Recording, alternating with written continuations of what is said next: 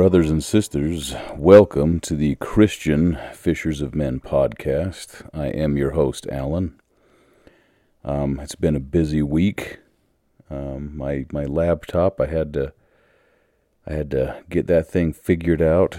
Um, had to reset it, do a complete refresh, reinstall of Windows.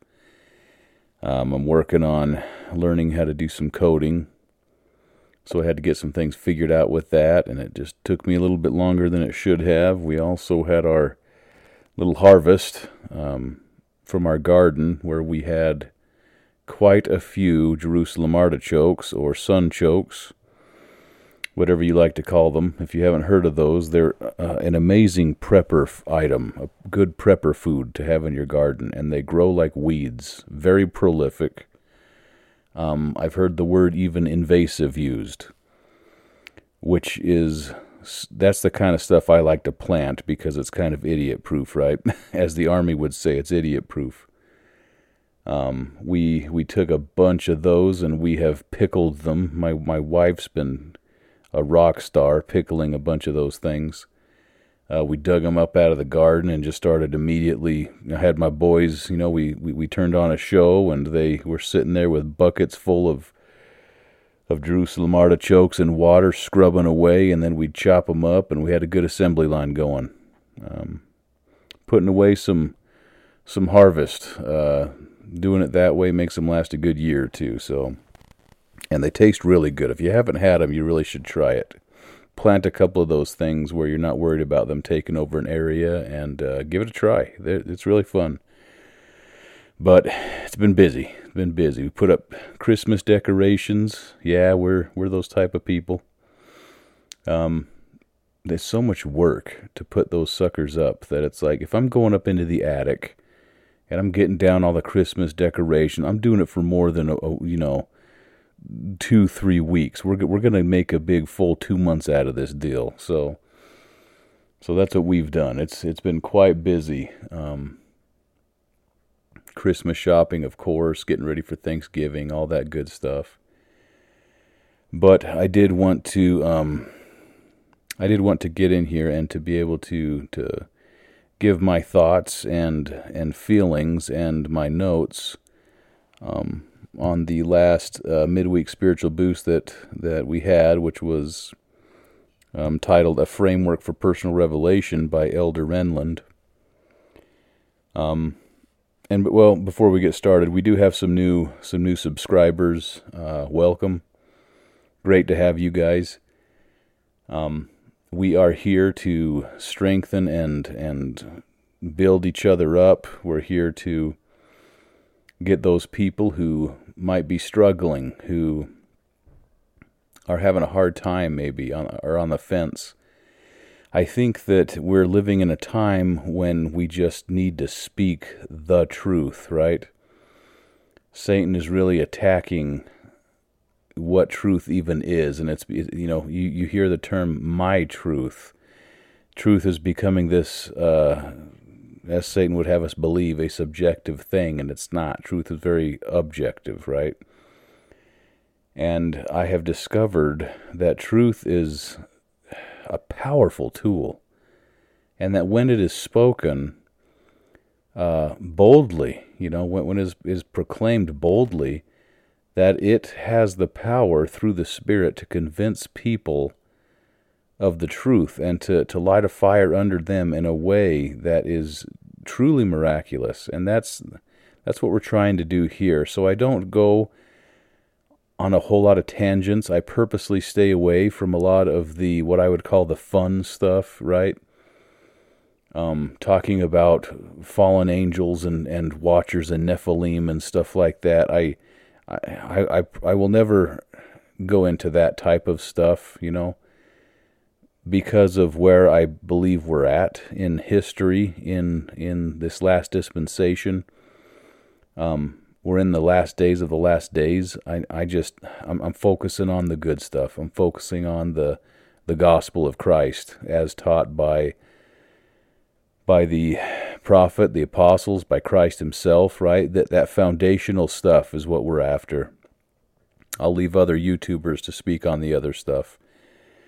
Um, I do give my thoughts once in a while. I'll, I'll, if there's something on my heart, I will go ahead and put something out. But really, where I want you, you newcomers and and and old subscribers alike, the important meat and the the focus of this channel is going to be on the words of the prophets, uh, those who were invited to speak in general conference. Um, we're, we're focusing on the gospel of Jesus Christ as revealed by those who are in authority to be able to reveal the gospel of Jesus Christ and give us clarity and, and give us the messages that Christ would have us hear if he were here now amongst us. Um, so so always hit up those midweek spiritual boosts first and then take notes on them and then come back and let's compare notes as I read through and, and give my thoughts on, on the talks. And then if you if you want to listen to me ramble on about something, then go have at it. That's that's fine too. Um, but as always, I, I I I stress that if anything, if I ever mistakenly say something, um, if there is ever a conflict between anything I say and anything the brethren say, they are right and I am wrong. F- period. Full stop. That is 100% my stance. If they come out and say something and it is contrary to what I have perhaps said, then take their word for it, not mine. And and with that, let us go ahead and get into the into the meat of of of the discussion today. Let's let's get into Elder Renlund's talk. Okay. Got it pulled up here on my laptop that has been recently redone. We need to understand the framework within which the Holy Ghost functions. When we operate within the framework, the Holy Ghost can unleash astonishing insight. So, that's kind of the, the, the, quote that they pull out of the talk, right? Or like the, the summary that they give you before you jump into the talk. It's perfect. It's absolutely perfect because this the stuff that we are getting from General Conference it is stuff that we need to understand. It's not something we need to listen to and just say, "Oh, great. That was a what a great general conference. Now I'm going to move on with my life." We need to take this stuff and we need to apply it. And we need to take all of our notes that we take with this stuff and put it into like a spiritual survival guide for for the foreseeable future.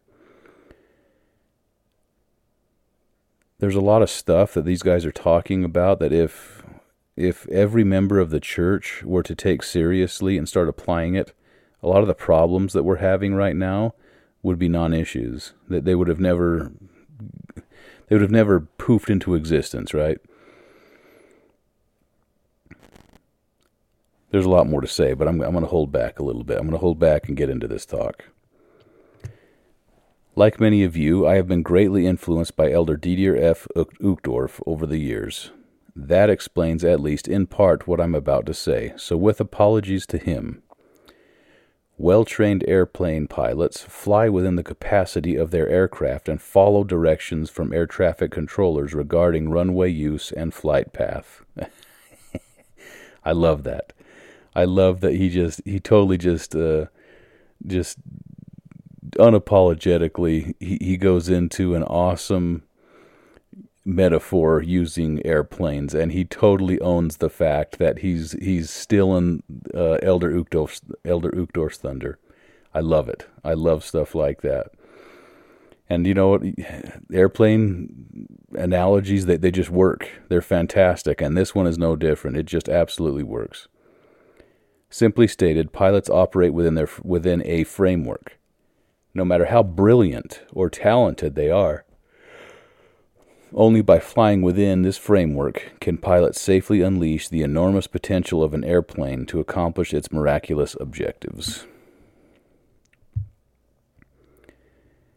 So, in my notes here, off to the side, I looked up the, the definition of what a framework actually is, right?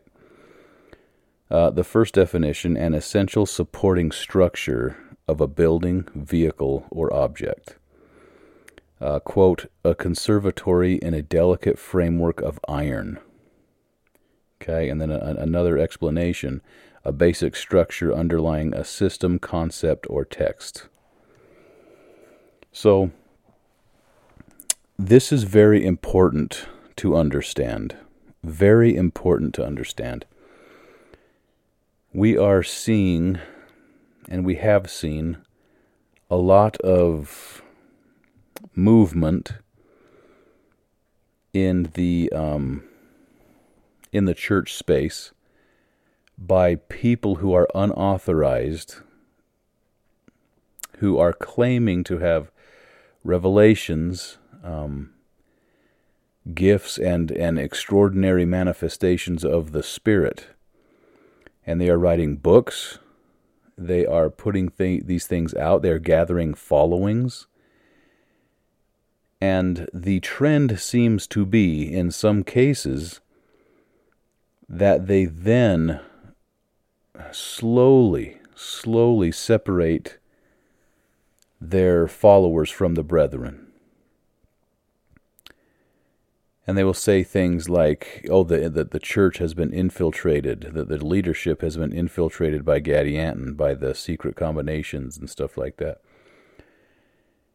and then their personal lives pro- proceed to fall apart. They get divorced. They they lose everything. You know what I'm saying? And I'm, I'm not I'm not I'm not saying that that in itself is a is a clue or a red flag, but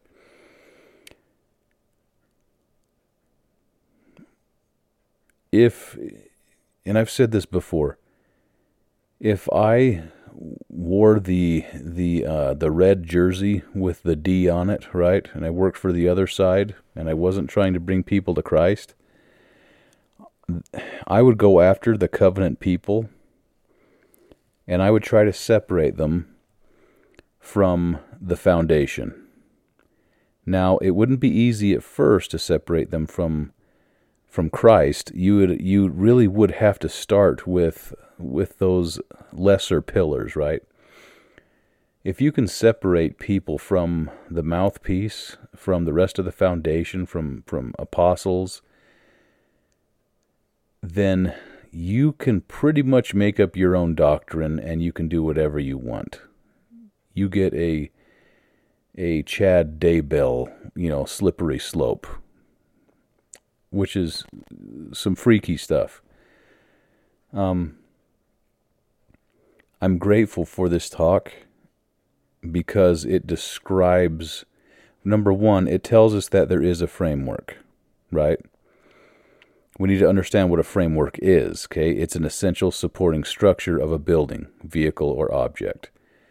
So keep that in mind as we go forward here, and he's going to give us a formula or a blueprint or what have you in how to proceed under that framework, right? And it's it really is plain and precious stuff to understand, but stuff that so many of our brothers and sisters are completely negating and and just trampling under their feet, and are in some cases um, using to lead people away with flaxen cords away from Christ. So continuing on. In a similar way, we receive personal revelation within a framework. After baptism, we are given a majestic yet practical gift, the gift of the Holy Ghost. As we strive to stay on the covenant path, it is the Holy Ghost that will show us all things that we should do. Pause. I have heard this argument used against uh, the brethren how they say, well, I'm going to pray about it and I'm going to, you know, I'm going to see what kind of answer I get.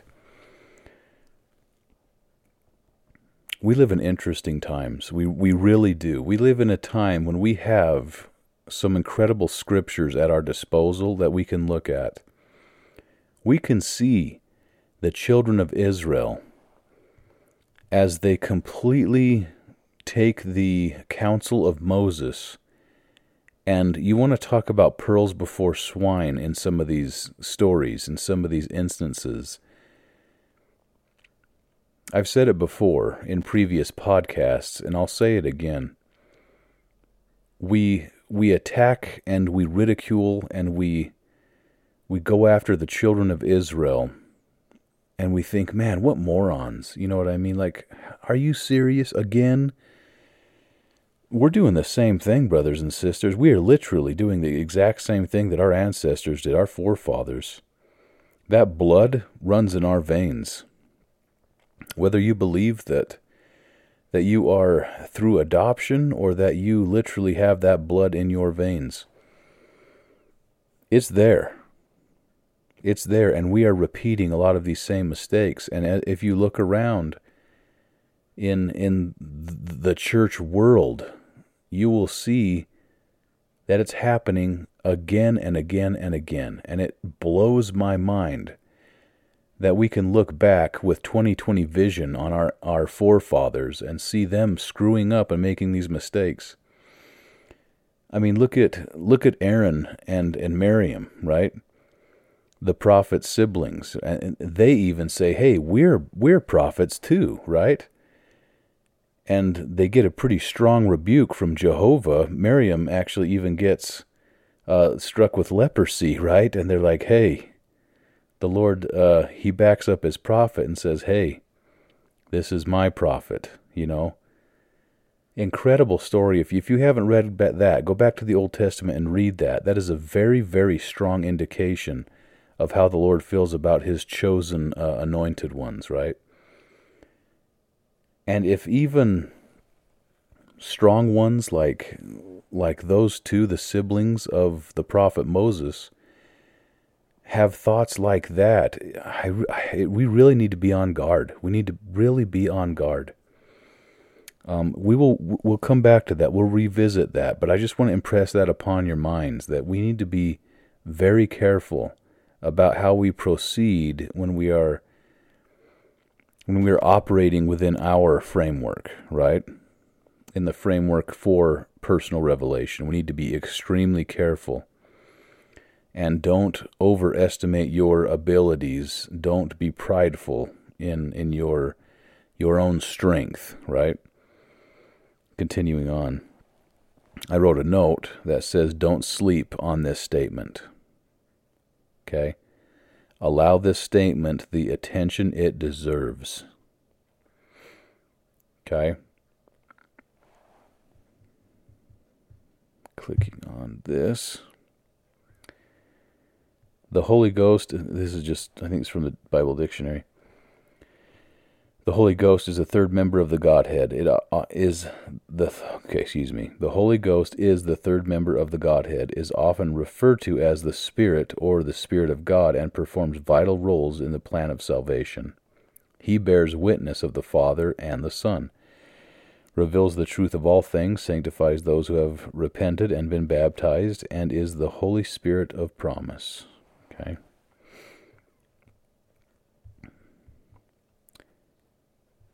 Also, if you go to where it's talking, I highlighted covenant path, right? That has been a theme that has been um, talked about a lot. If you look through the general conference and you start doing little, uh,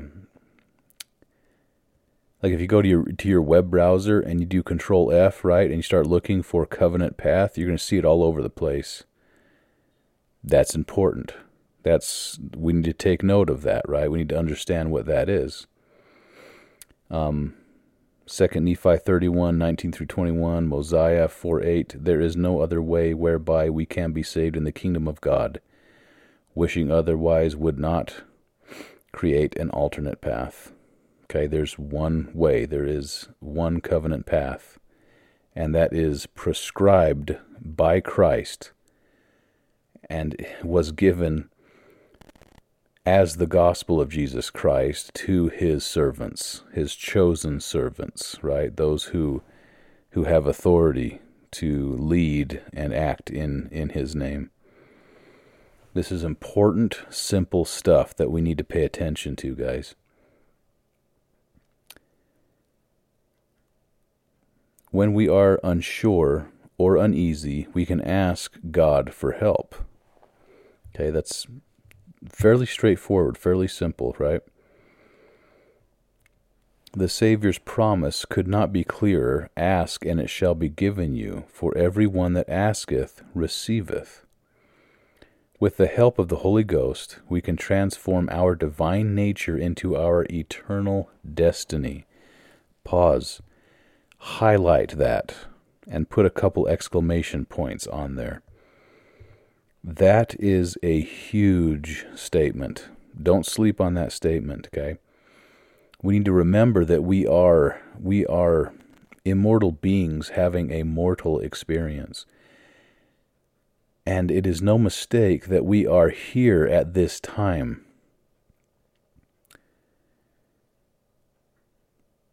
We are here to learn, to grow, to be tested, right?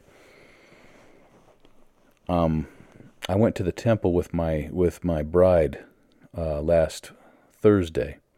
I was lucky enough to have work that they they um, they recognized Veterans Day, obviously on Friday, but the, but they also gave it off on Thursday as well. So it worked out really nice. I was I, I am a veteran, and it was nice to be able to have that time off, and and it was nice to be able to go to the temple on a Thursday rather than a Friday and stuff. But it was really cool because we got to be the witness couple, and it it helps me pay attention a lot more to everything as you go through the endowment ceremony and as you as you see things transpire there to where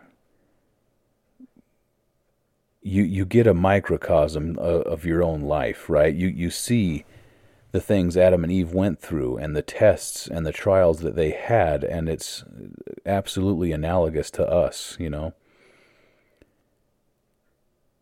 We are absolutely immortal beings. We are divine creatures, right? We have a divine nature. And we have an eternal destiny that we that we can partake of if we follow the commandments as prescribed by God the Father as, as He gives them to Jesus Christ, and as Jesus Christ utilizes His blueprint for a foundation. Prophets, apostles, right? It is how He does things. It's very extremely important to understand that, that that is part of the framework with how we receive personal revelation. Okay? Moving on. The promise of personal revelation through the Holy Ghost is awe inspiring, much like an airplane in flight. And like airplane pilots, we need to understand the framework within which the Holy Ghost functions to provide personal revelation. When we operate within the framework, the Holy Ghost can unleash. Pause. That's a very strong word there. That's a very powerful word that he uses there.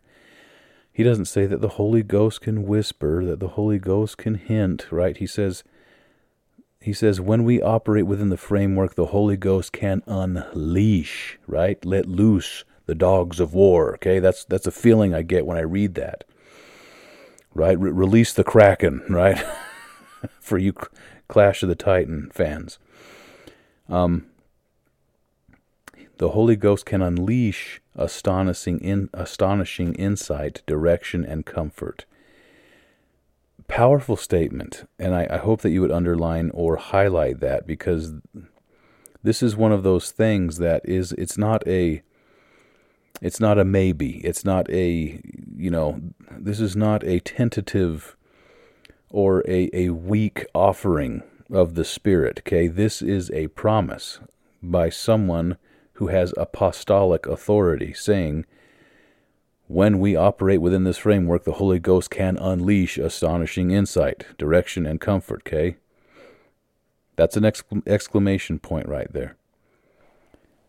Outside of that framework, no matter our brilliance or talent, we can be deceived and crash and burn.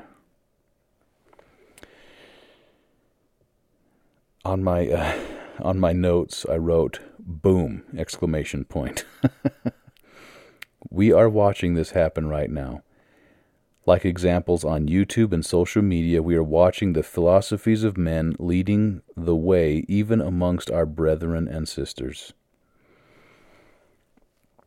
I'm telling you, if you're not going to the temple regularly, you, you you're missing out.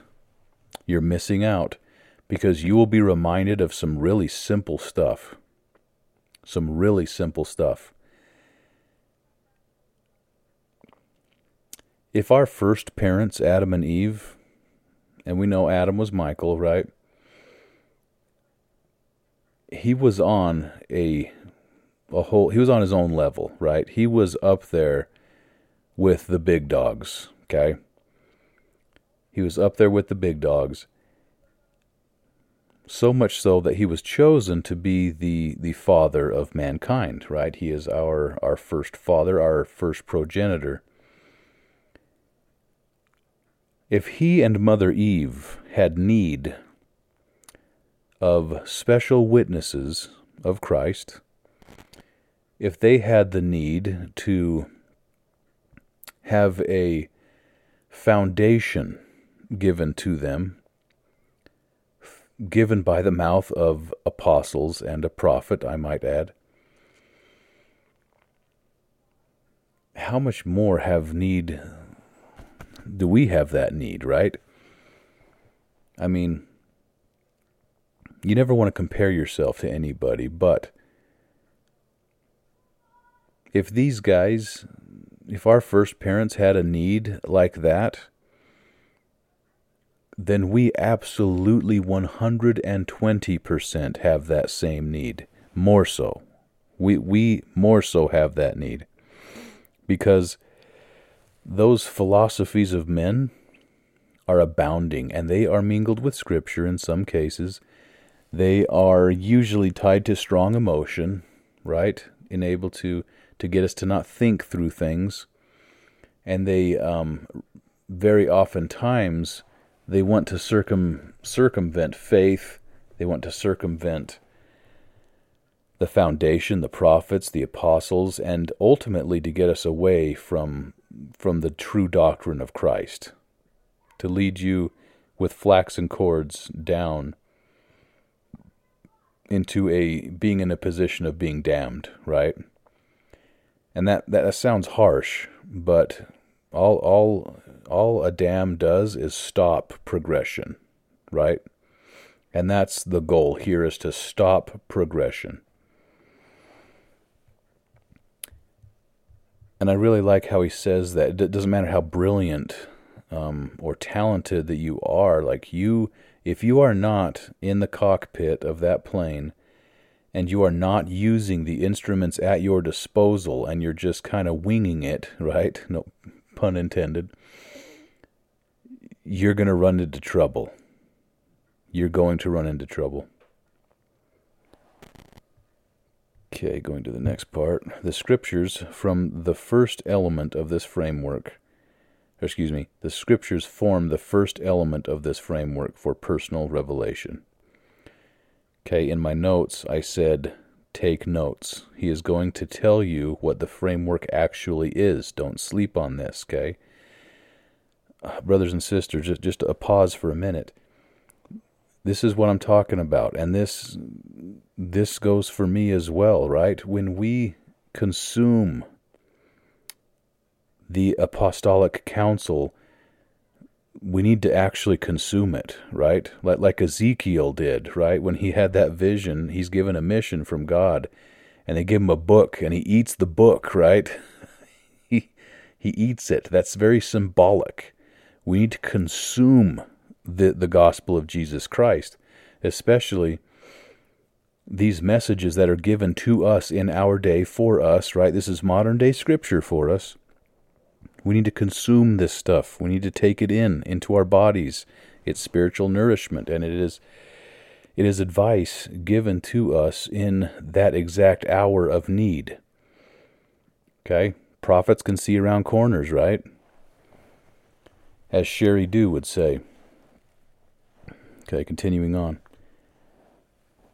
Feasting on the words of Christ as found in the Scriptures stimulates personal revelation Elder Robert D. Hales said, When we want to speak to God, we pray.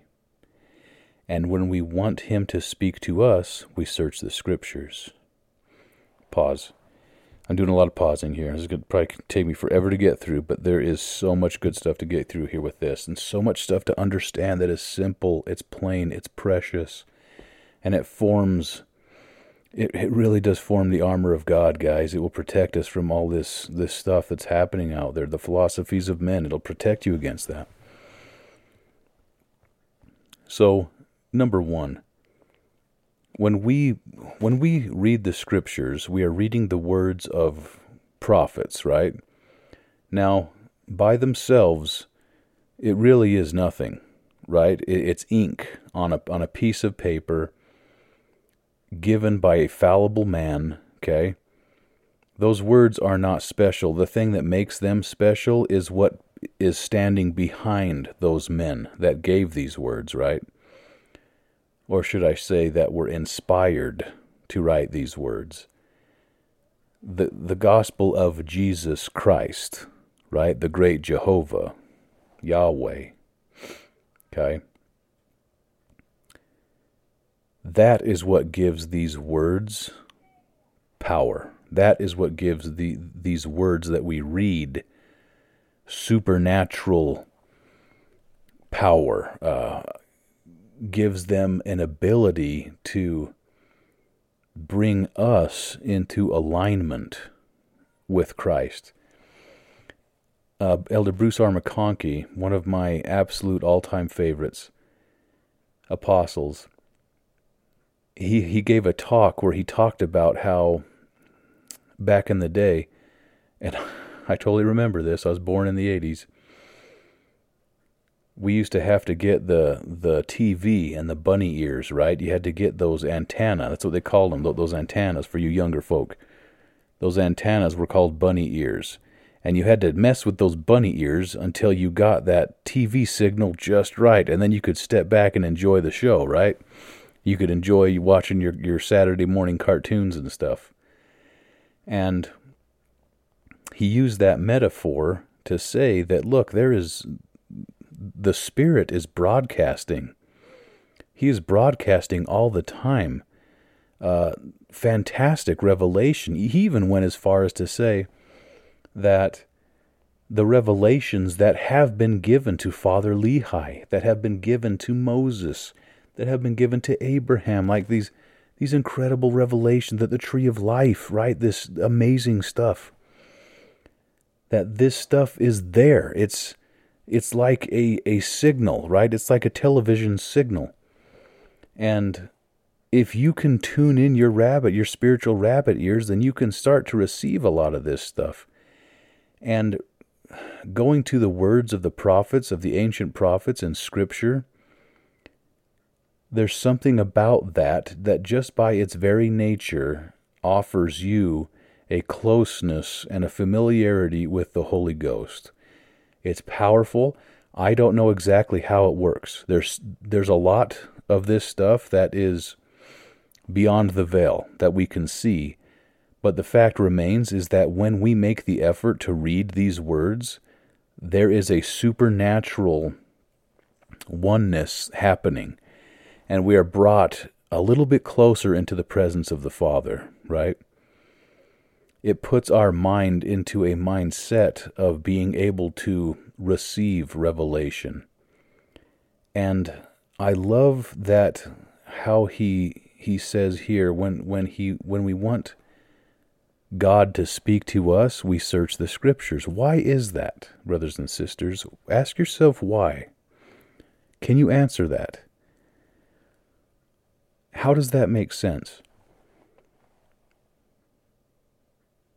When you look through the scriptures and you have a specific question in mind and you search, there's a whole lot of people in there that had very similar um, issues and problems in their day that we have today. Very much so, there are a lot of analogous uh, problems situations, things that they dealt with. You know, yeah, we have technology, but we as people are the same. We have the same structure or structures of society. We have we have the same struggles, right? They might come in different packages now, but essentially we are basically the same. We have the same weaknesses and, and so on and so forth, right? I could go on and on, but we can find the answers, and I have had it before where I felt as if the words I were reading, uh, one time in particular in, in the Doctrine and Covenants, I felt like I was was absolutely having a conversation with my Father in heaven. And the words that I read, it was almost freaky. it was almost freaky. But I absolutely 110% agree with that, and, and I can testify to that that that is the truth. You can receive answers to your prayers and revelation because not to go too deep, not to go too too deep or too weird, but you know, God is he exists in in like a different for lack of better word, dimension, right? We we exist in a spot where our spirits are in these these fleshy machines and we are taking in only what we were designed what these fleshy machines were designed to take in and we are bound by uh, constraints like time we are bound by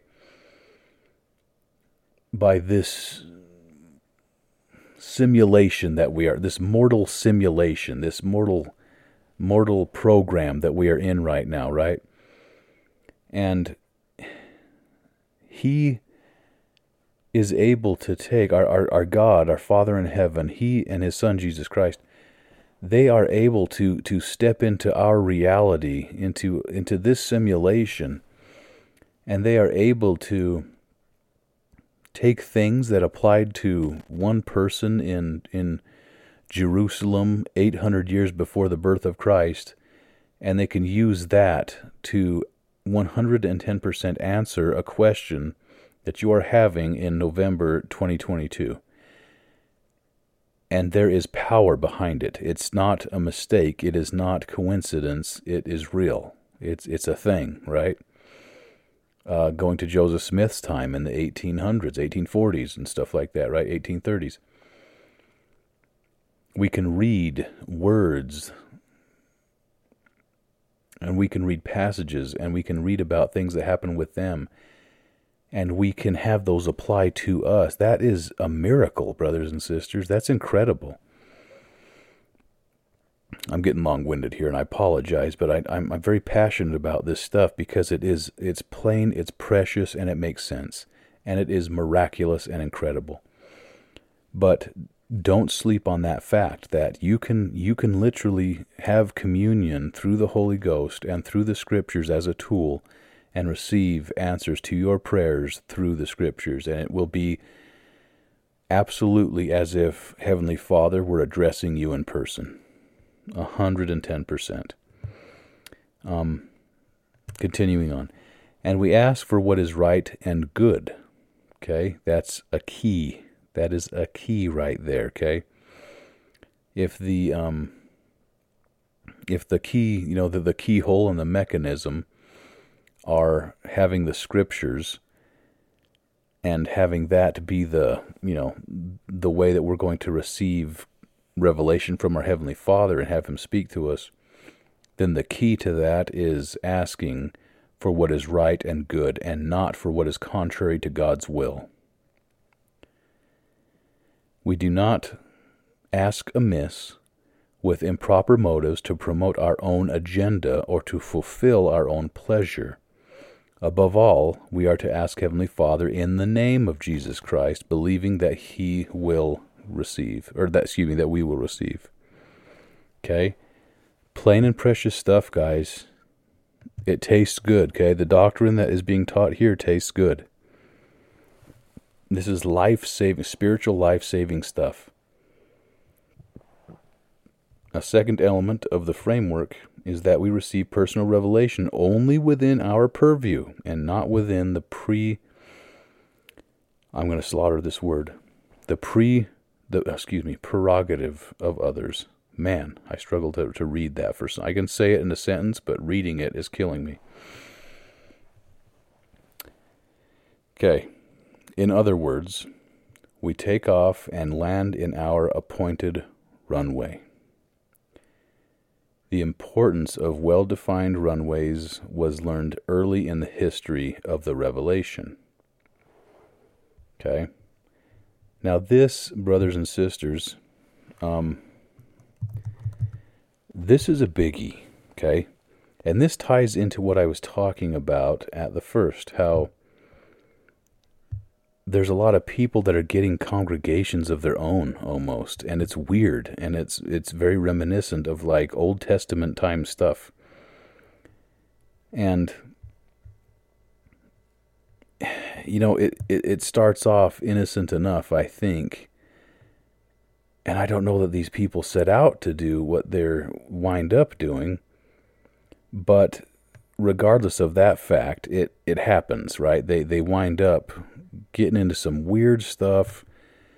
They wind up receiving revelation, you know, quote unquote revelation for their their their followers, and and pretty soon they're doing their own thing.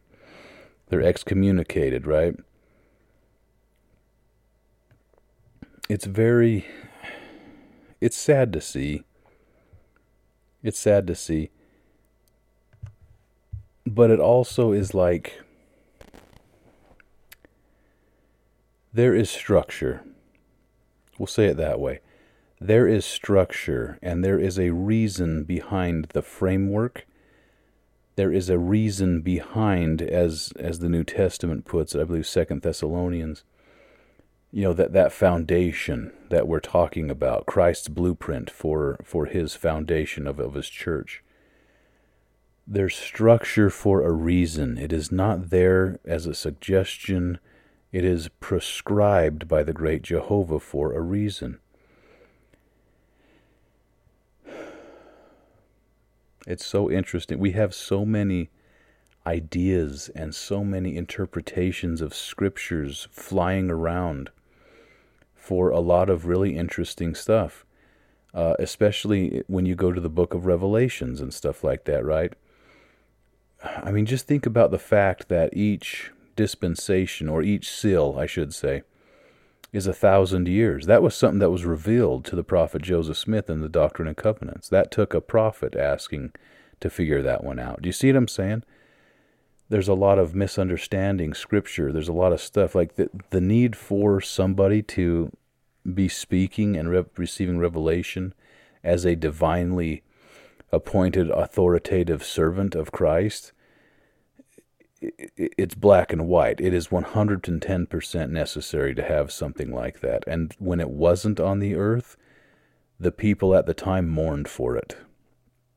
That's how we got the Protestant Reformation. Like this stuff was known, it was an accepted fact. And it was the fertile soil that provided um, that provided a place for the gospel of Jesus Christ to be restored and to thrive to where it could not be stamped out. Um, just important stuff to remember. Uh, read read Numbers uh, chapter two. Read Numbers chapter two. There's some analogous stuff in there that kind of paints a good picture for you. I'm not going to read it because I am long-winded tonight, apparently, and I, I need to get through this. But bear with me as I as I go through some of this stuff. Um, he's going to give us the second element here, right? Or excuse me, he's going to continue giving us the uh, more information about the second element. The importance of well-defined runways was learned early in the history of the restoration. Hiram Page, now this is a good story. You guys need to read this. Hiram Page, one of the eight witnesses to the Book of Mormon, claimed to be receiving revelations for the entire church Several members were deceived and wrongly influenced. Okay, if you haven't read that, that's in the Doctrine and Covenants. Just Google Hiram Page. Right? Doctrine and Covenants, and you'll you'll hear the whole story. You'll be able to read the whole story, and it's extremely interesting. Again, we look back with our 2020 vision, and we we might judge some of these people harshly or you know critically. These guys were rubbing shoulders with the prophet Joseph Smith. These guys were they how do you say it? The this was a different generation. This generation knew their Bible. Okay? They didn't have TV. They didn't have radio even. They didn't have phones. These guys were extremely religious. And they knew their stuff. They they were in the Bible all the time, right? These guys were strong people and they were deceived. They were deceived. You know what I mean? Now, luckily, Hiram Page was a good guy, and he took the he took the um the admonitions of the prophet, where he says, "Hey, that's not of God," you know. But read that story if you've got time. That it's it's very very interesting, and it we need to be on guard. We need to be on guard. In response, the Lord revealed that no one shall be appointed to receive commandments and revelations in this church ex- excepting my servant Joseph Smith until I shall appoint another in his stead. Okay? That right there is a big statement, right?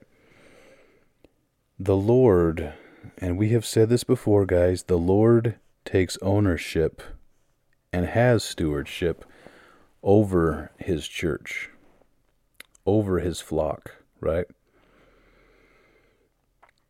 There are many people nowadays who have left our church or who are striving to leave the church or who are keeping their membership on the records, on the books, in order to gain the trust of their fellow members, us, their brothers and sisters, in order to more easily move them away from the brethren, to move them away from the prophet, to move them away from ultimately Christ. And it's it's it's weird, isn't it? It's it's very weird. I've even heard the, a, a quote saying we can do more damage from within than we than we can from outside, right? it's a movement and it's growing. It's growing in popularity amongst many strong LDS people who at one time were strong.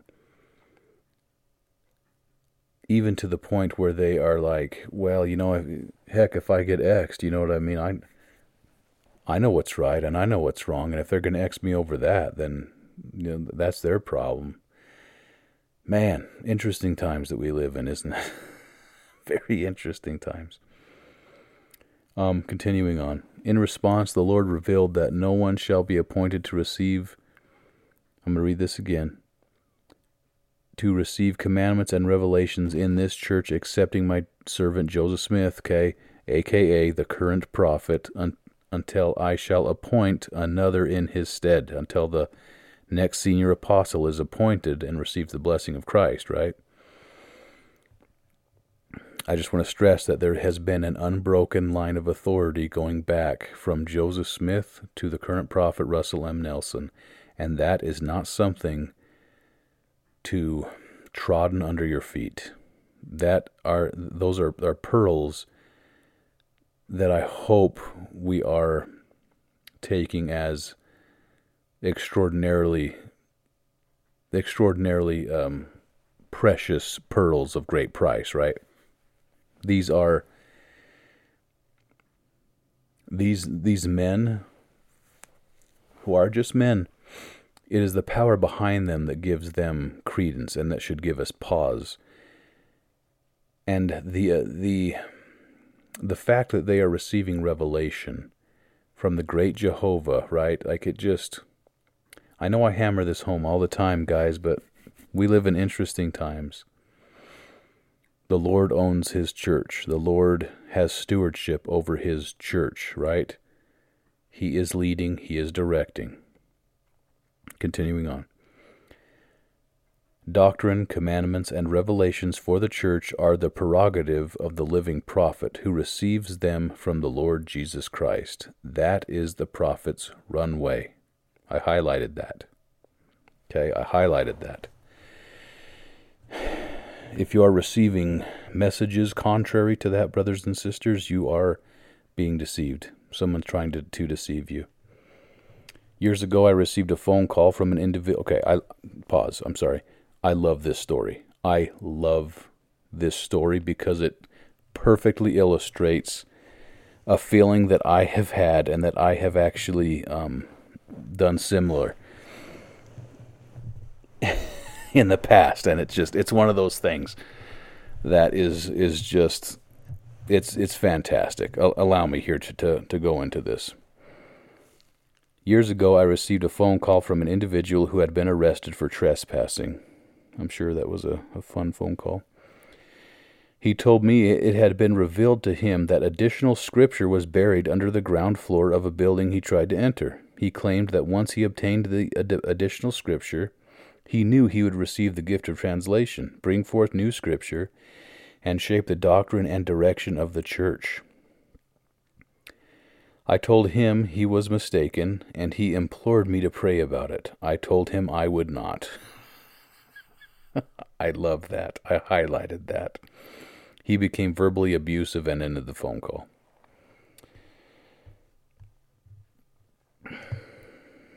It's it's funny how that becomes a a tactic, right?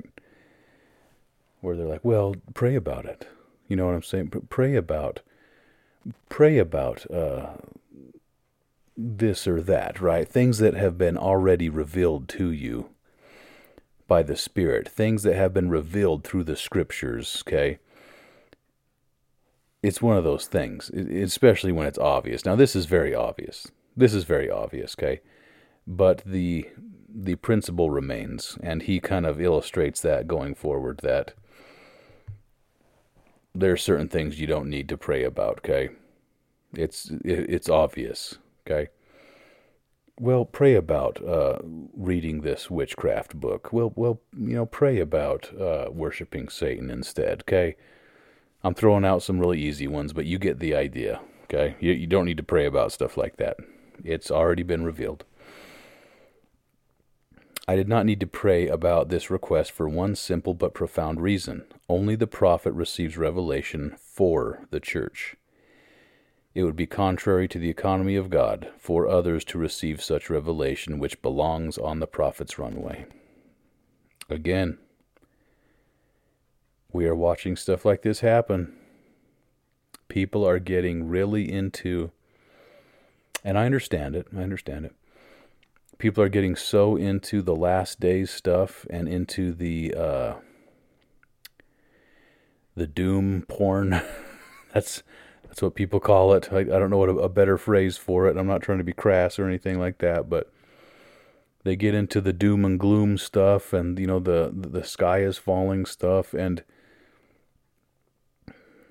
you know they they um they read books from people um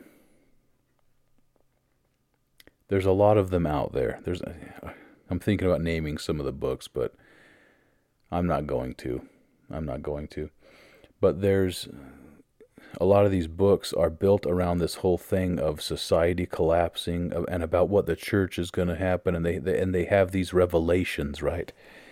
They have these revelations about what it's going to be like and stuff and the, the spirit reveals these incredible things to them. Okay let's now i'm not i'm not a great mathematician but i appreciate math. I really do. Now that i've gotten older I love math, and math is one of those things that lets me know that there is a God, 110%. If we take what we know about the runway, right, and we know that that type of stuff is in the purview of the prophet, that's his runway. Now you take somebody else who is a nobody, just a, just like me, just some dork here with a microphone, right? And it's funny because if I were to start saying stuff like that, let's just say I started making stuff up, okay? and I just happened I just so happened to be consistent, my views would go through the roof on this channel. I would get a following like that. And that's kind of freaky to think about. But that type of sensationalism and stuff, some people are so hungry for it. And what's sad is that they, they should know where to turn to find answers to a lot of those questions and to it's like the Jews, you know, at the time of Christ, how they were they were wanting all of this hard to understand stuff that you know what I mean that was beyond the mark and stuff. And I think uh, Elder Renlund even goes into that later in his talk. But it's like, guys, we should be focusing on what the prophet is telling us, because if we are, we should be. He's saying some stuff, okay Elder Renlund, he's saying some stuff in here, okay? There's stuff being said that we aren't hearing because we don't have ears to hear. Okay? We need to pay attention to the person who has the, the runway to guide us, to lead us and guide us and and give us a lot of these a lot of these messages from from Christ, okay? Personal revelation rightly belongs to individuals. You can receive revelation, for example, about where to live, what career path to follow, or whom to marry. Church leaders may teach doctrine and share inspired counsel, but the responsibility for these decisions rests with you. That is your revelation to receive, that is your runway. A third element, okay, number three, of the, fa- of the framework is that personal revelation will be in harmony with the commandments of God and the covenants we have made with Him. Consider a prayer that goes something like this Heavenly Father, church services are boring. I love that. May I worship Thee on the Sabbath in the mountains or on the beach. May I be excused from going to church and partaking of the sacrament, but still have the promised blessings of keeping the Sabbath day holy. That's a loaded prayer, isn't it?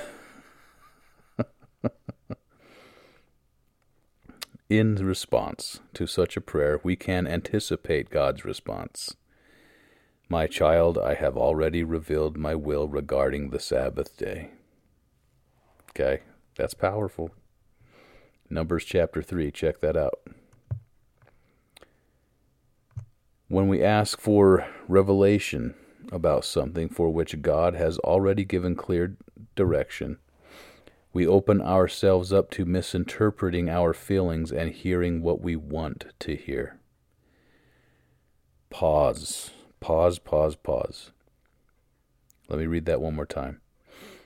When we ask for revelation about something for which God has already given clear direction, clear direction, we open ourselves up to misinterpreting our feelings and hearing what we want to hear. Okay, this is happening right now, guys. It's happening right now. A man once told me about his struggles to stabilize his family's financial situation. He had the idea to embezzle funds as a solution, prayed about it, and felt he had received affirmative revelation to do so.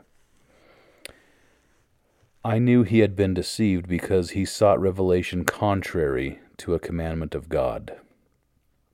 The prophet Joseph Smith warned, Nothing is a greater injury to the children of men than to be under the influence of a false spirit when they think they have the Spirit of God. Okay. Now that should be pretty obvious. That should be very, very it should be very, very much a, a common sense issue. However,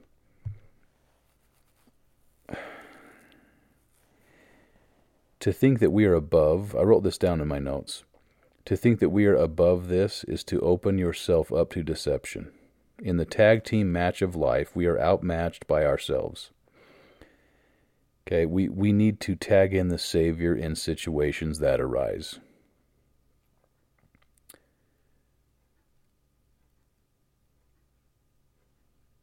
It's one of those things. And this is something that I I'm being careful about how I word this here, but if you don't have a testimony of the prophet about the church, about the Book of Mormon, about about the pillars, right? Then when you approach the Lord in prayer and you say, "Hey, uh, Brigham Young has asked that." Or, or rather said, I, I doubt he asked. I think it was more of a proclamation hey, we need to go out to uh, outside of the United States. We need to go west outside the United States to this desert in a place where there's a bunch of uh, nothing. Uh, I believe it's Mexico actually at that at that time. We need to go out there and we need to set up Zion out there, right? Well, I thought Joseph Smith said that, that Missouri was the place, right?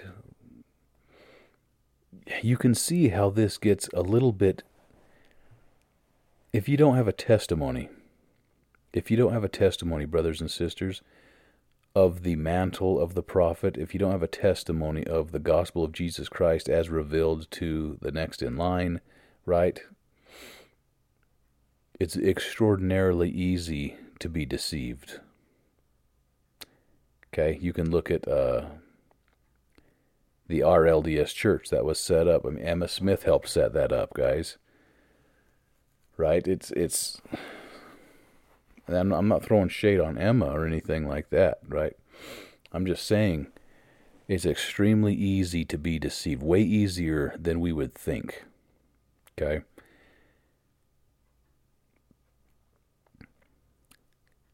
And we need to have we need to have a testimony. And as President Kimball uh, would say, he said, "A test, a test is te- a test is coming." Right, the the time is coming where you where you can't live on borrowed light. Okay. Think about the the parable of the ten virgins. There, that's that's a reference. That's a direct call out. A lot of people miss that. But if you don't have your own light, you will be deceived in the coming days. You will be deceived. Okay? And I'm just going to leave that there. I'm going to leave that there.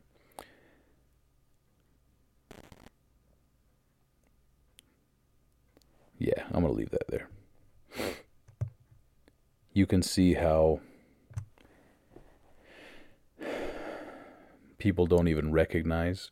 I think a lot of people will lay it at the feet of themselves when I think that we are experiencing the fact that there are false spirits out there who can put things into your mind that did not originate there, that originated. It's basically like a dark, a dark, uh, a dark deceptive revelation, right? An idea that's not yours that gets put into your head and that you can easily mistake that for revelation from God. And I mean, even Lucifer, he's able to appear as an angel of light, and he deceived the children of Adam and Eve. If you haven't read that story, check it out. Very interesting, okay?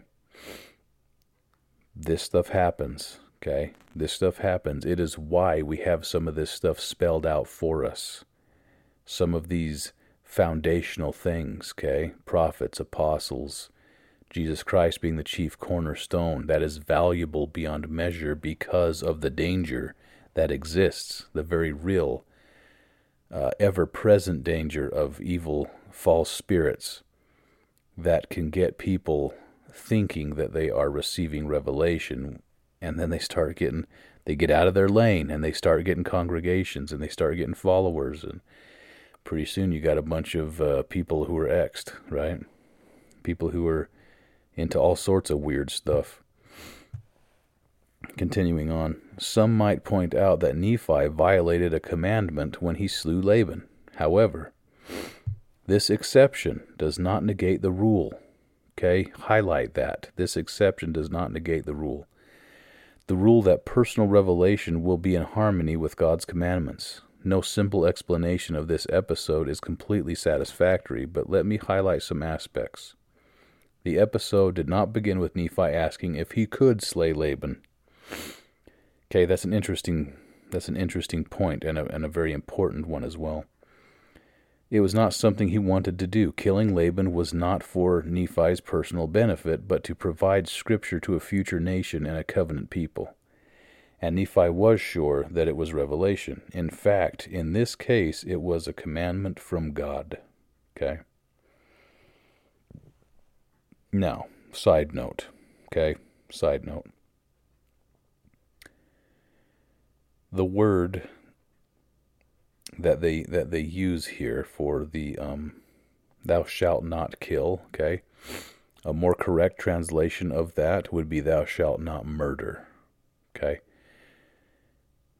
and I'm not arguing this in Nephi's case. I'm arguing this in the case of the Ten Commandments. Okay, because a lot of people will will get this mixed up. We know that God commanded the children of Israel to go out and to slay a, like whole groups of people down to their animals. Okay, God is not contradicting Himself. That's not what's happening here. Okay, especially when in in the case of of war and battle and stuff like that. Right. Um, especially in the Nephites' case of of defensive, uh, you know, turtling up and having a defensive strategy defending themselves even into bloodshed, right? There are uh, circumstances such as those where you will be required to take life when you are pushed against a wall and it is your duty to defend your wife, your children, your family, your country, right? Going back to the Ten Commandments, it does. It, is not meant to say the Hebrew word that they use there Okay? It is not meant to be that you shall not take life. It is it's different. It's a more correct translation would be thou shalt not murder, okay? We're getting more of a tie-in into a Gadianton type of thing, right? It, it's different, okay? It's very much a different thing, and I'm not going to go too far down the rabbit hole, but I want to impress that upon your minds that, and maybe even do some study on your own into that. But there are exceptions, as Elder Renlund is pointing out here, there are exceptions to the rule. The rule is thou shalt not murder, right? That's the rule. Too often in society today, we are seeing exceptions being made to overrule the rules, right? The case of abortion is a big one, okay? it, it's just one of the, and I'm not I'm trying to get into a hot topic issue here, but life is sacred regardless of how that life was put there. Okay, it's one of those things. It is a a objective, constant fact that life is precious, and that there is a a little spirit sent there from the premortal world into to inhabit that body, and that killing that body you know, it, it's murder. It is. It's it's just how it is. And like I say, I'm not trying to get into a hot topic issue here, but we see that in order to overcome, because the rule should be that you don't kill unborn children in the womb. Full stop. That should be that should be the rule. But there are instances, of course, with incest and rape that need to be accounted for, taken into account, right? That doesn't mean that we need to negate the rule. Okay? It's, it's just how it is. You, you can't negate the rule. But we're seeing today that argument being made to negate the rule using the exception, right? It's, it's very clever it's very clever and it's very, very common right now. Um, I, I just wanted to impress that upon your minds to look into that a little bit. It's fascinating study, a fascinating study. Okay.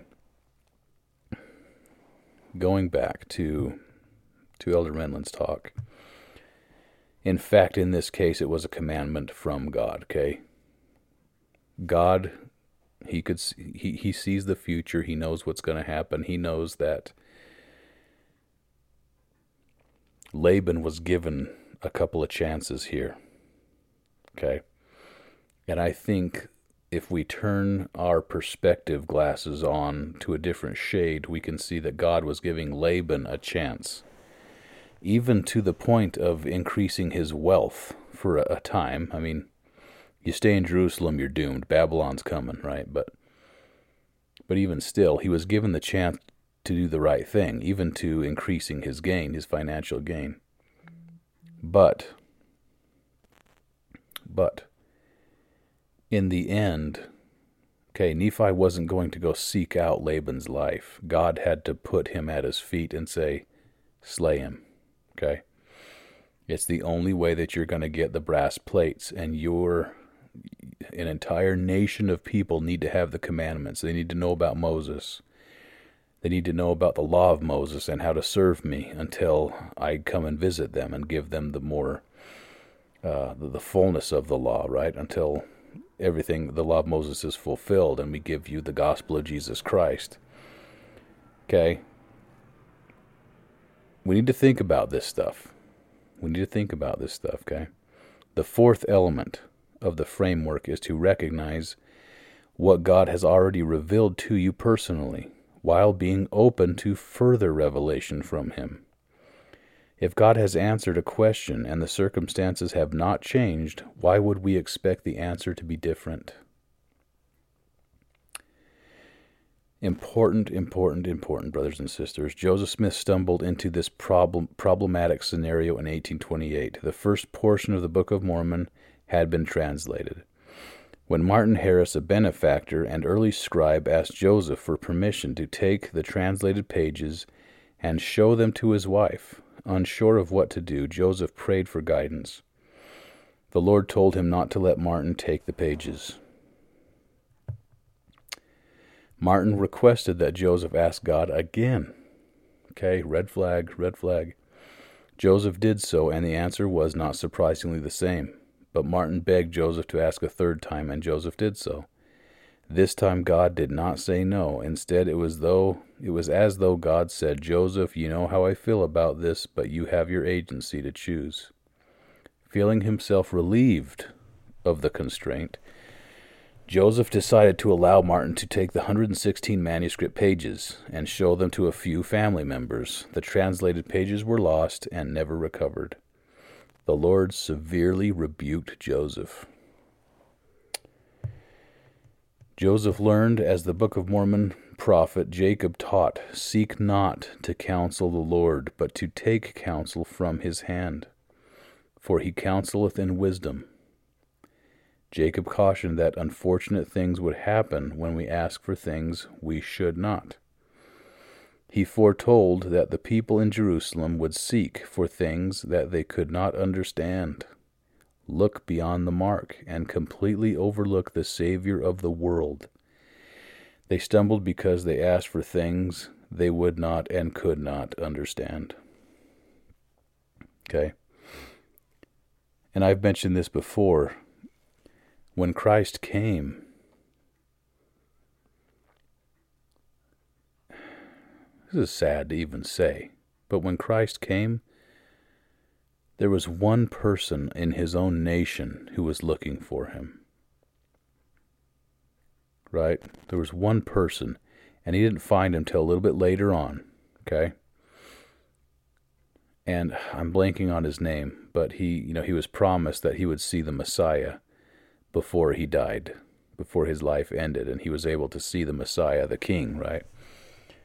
That's one person, an entire nation the people that were seeking for him, okay, those who were um, the the wise men, we call them the wise men. They're known as the magi, right? A lot of people will. There's some really strong evidence that say that these guys were people who were, um, basically like philosophical or gospel descendants of Daniel, right?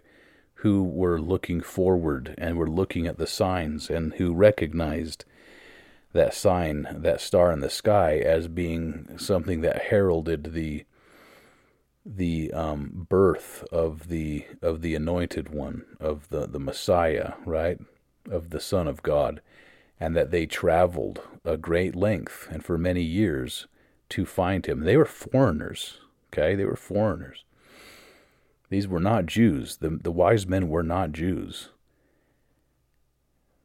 And it it, it does. It makes you feel bad when you when you step back and look at it that way, you know the Jews had gotten so so into what I would point to as being analogous to what a lot of the members of the church now are getting into a lot of these these the the fear porn a lot of the a lot of the doom and gloom stuff a lot of the last days stuff right a lot of this you know I'm not saying it's bad to speculate. I'm not saying it's bad to ponder or anything like that. But when we start to supplant gospel truth with things that we can't even prove or know, that is a slippery slope that will lead us straight down to hell. It really will. And we're watching that happen today. We're watching it happen today. And you can look at the environment, you can look at the situation of the Savior's birth at being direct evidence that that can be a cancerous thing and that will keep people from recognizing the Savior. Okay? These guys had access to some seriously cool scripture. Isaiah alone. Isaiah alone. Okay? They should have been looking for him. And King Herod, he even says, guys, you know, he, he has his his uh, uh, Jewish scholars looking into this thing too, and he's saying, hey, find out where this kid's going to be born so that we can slay him, right? Incredible stuff to consider. Incredible stuff to consider. We need to be careful to not fall into the same trap because we are, brothers and sisters. We are Okay. I, Alan, has a feeling that we are going to shed church membership and that we are going to be sifted. That it's it's it's happening right now. I think is a a no brainer. But I think that we're going to really see this pick up. The the the Lord is going to allow His people to sift themselves, and that the chaff is going to be discarded from the wheat. Okay? And the situations that I'm explaining to you with people who are coming up with these fantastical, you know, end times revelations and they're writing books about them. That is a very, very dangerous place to exist in. Okay? And I I have I, I've been in those places too. Just a couple of years ago, I was in those places and I was looking around. I was considering a lot of this stuff. And I, I don't know all of them if their intent is is malicious or not. But there is a a pathway, just like Elder Renlund is saying, there's a framework, there's a runway for a plane. I'm sticking to the one where the prophet is um, is in, and I am receiving my directions from the mouthpiece, and I am not looking too hard, nor too seriously, at any of these other things that that you can get really caught up in. Example, okay, and I'm I'm not trying to to beat a dead horse here, but example has anybody been paying attention to the all the UFO stuff that's happened over the last couple of years? there's a lot of members of the church that are talking about that stuff and that are applying it to all sorts of different things. Lost Ten Tribes, uh, City of Enoch. Okay, guys, can we prove any of that? Is there really any scriptural basis behind a lot of that stuff? Some could argue maybe. Okay, has the prophet said anything about it? Then we can't hang our hat on it, and we need to be extraordinarily careful with how we proceed with stuff like that. It's very easy to lose hours and hours and hours studying that stuff, yet we won't dive into a general conference talk that tells us about the framework for personal revelation. Do you, see what I'm saying here? I'm not trying to be, you know, to disparage anybody. I'm not trying to make anybody feel bad because I've been down that rabbit hole too. I've been down that road and I'm figuring some things out. Okay, this being one of them, that th- this is where we need to be concentrated is in these talks that are given to us from General Conference. We need to understand what's being said. That's that's where our effort needs to lie. Okay, very easy to be deceived when you just start to accept things on what you want to be true. Okay, and I've I've beaten that dead horse to death. Let's continue on. If we have received personal revelation for our situation and the circumstances have not changed, God has already answered our question. Okay? This is basic stuff. For example, we, uh, we sometimes ask repeatedly for reassurance that we have been forgiven.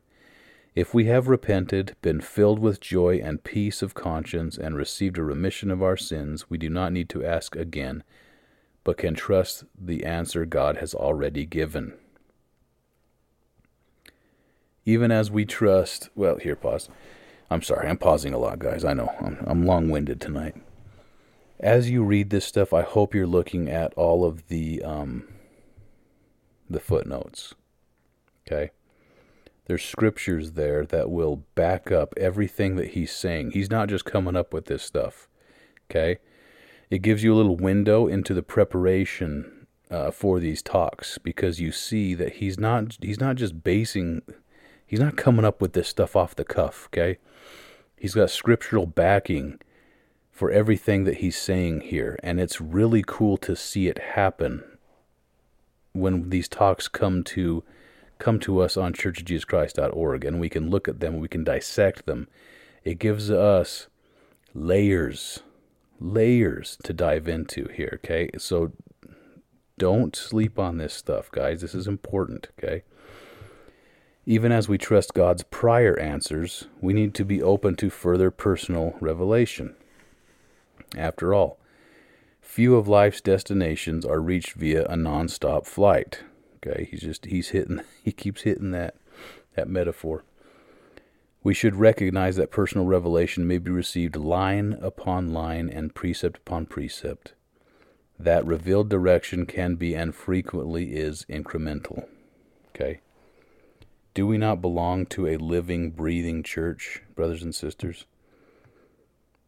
Okay? Do things change from time to time, especially under President Nelson's leadership? Yes. Yes, they do. We need to be open to that, okay? Uh, continuing on, the elements of the framework for personal revelation are overlapping and mutually reinforcing. Okay? Mutually reinforcing. But within that framework, the Holy Ghost can and will reveal everything we need to soar onto the mountain, momentum on the covenant path. Thus, we can be blessed by the power of Jesus Christ to become what Heavenly Father wants us to be. I invite you to have the confidence to claim personal revelation for yourself, understanding what God has revealed, consistent with the Scriptures and the commandments He has given through His appointed prophets and within your own purview and agency. I know that the Holy Ghost can and will show you all things that you should do. In the name of Jesus Christ, amen. This is another chef's kiss, brothers and sisters. And I say it again. I say it again. You know, we.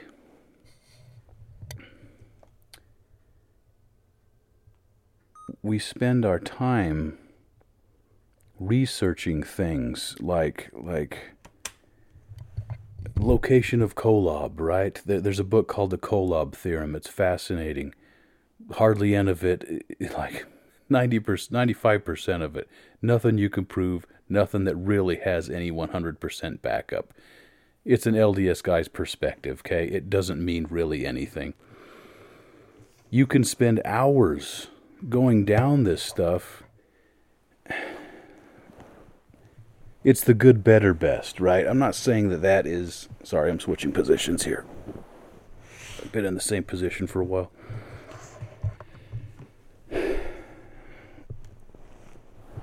It's the good, better, best, right? Just because something is good doesn't mean it's it's the best thing for us to be spending our time on.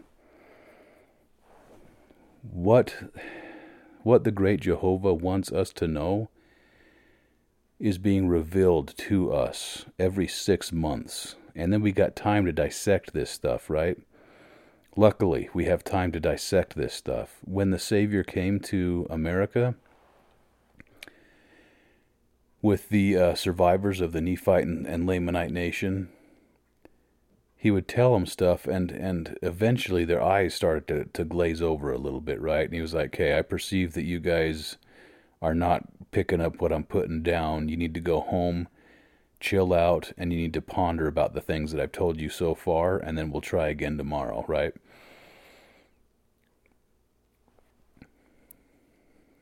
I, I, I don't imagine that when Christ was basically giving these guys a, a general conference session in person, that anybody was off to the side uh, studying the scriptures, trying to figure out something that had nothing to do with what they were talking about, right? Yet, how many of us are doing that today?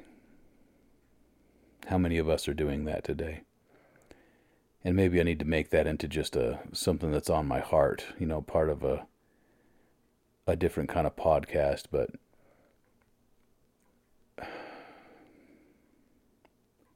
we need to understand, brothers and sisters. I implore you, I, I beg of you, please. We need to understand and to listen to what the foundation is telling us. We need to understand the messages of General Conference, the theme of General Conference. It is of the utmost importance in these last days of the last days that we are prepared for the hardships that are ahead. Okay?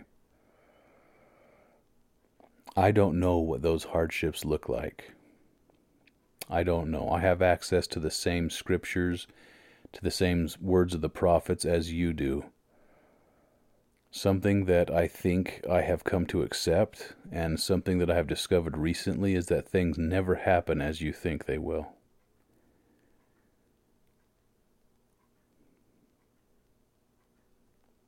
We need to stand ready we need to understand what is being said at the pulpit every six months.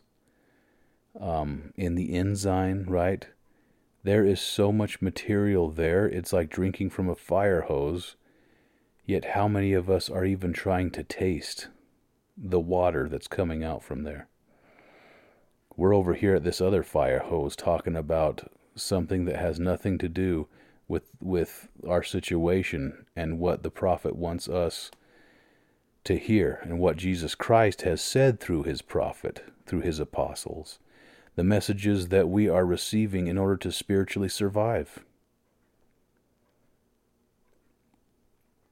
He's tossing out pure gospel protein to us, and we're off looking for some some uh, some, some grubs and some worms over here in a log. You know what I'm saying? They're cooking up a mountain man breakfast full of revelation over here at General Conference, and we're over here digging through rotten wood looking for grubs. Brothers and sisters, it is my prayer that we can hold on to the rod.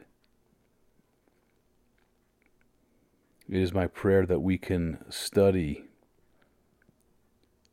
and that we can teach our children, that we can have conversations with our family about what the prophet and apostles have have revealed to us and that we can be taught by the Holy Ghost how to best prepare for these last days of the last days and how to ready ourselves and how to hold our shields high.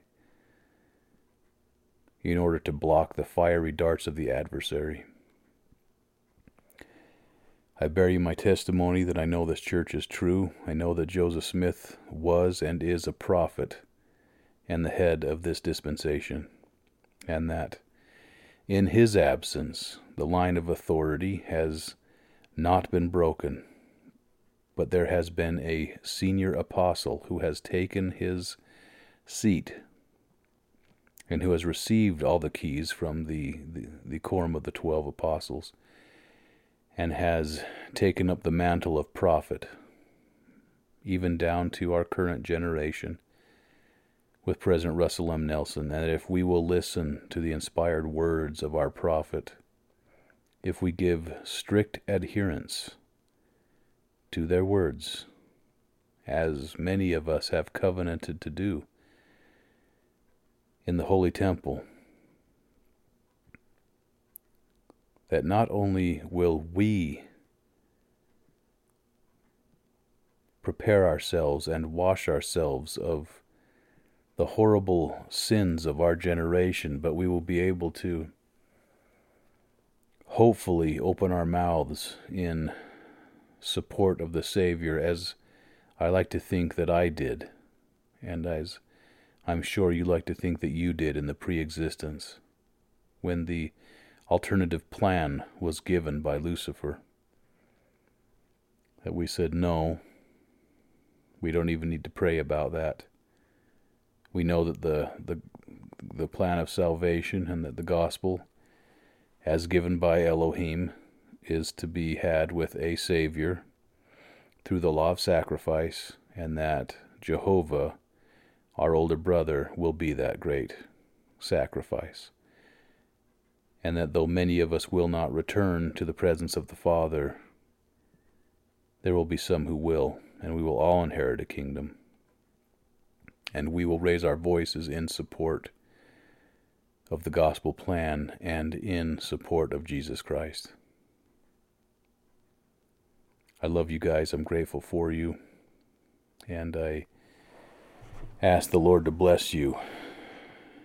And I say these things in the name of Jesus Christ, my Lord and my Redeemer. Amen.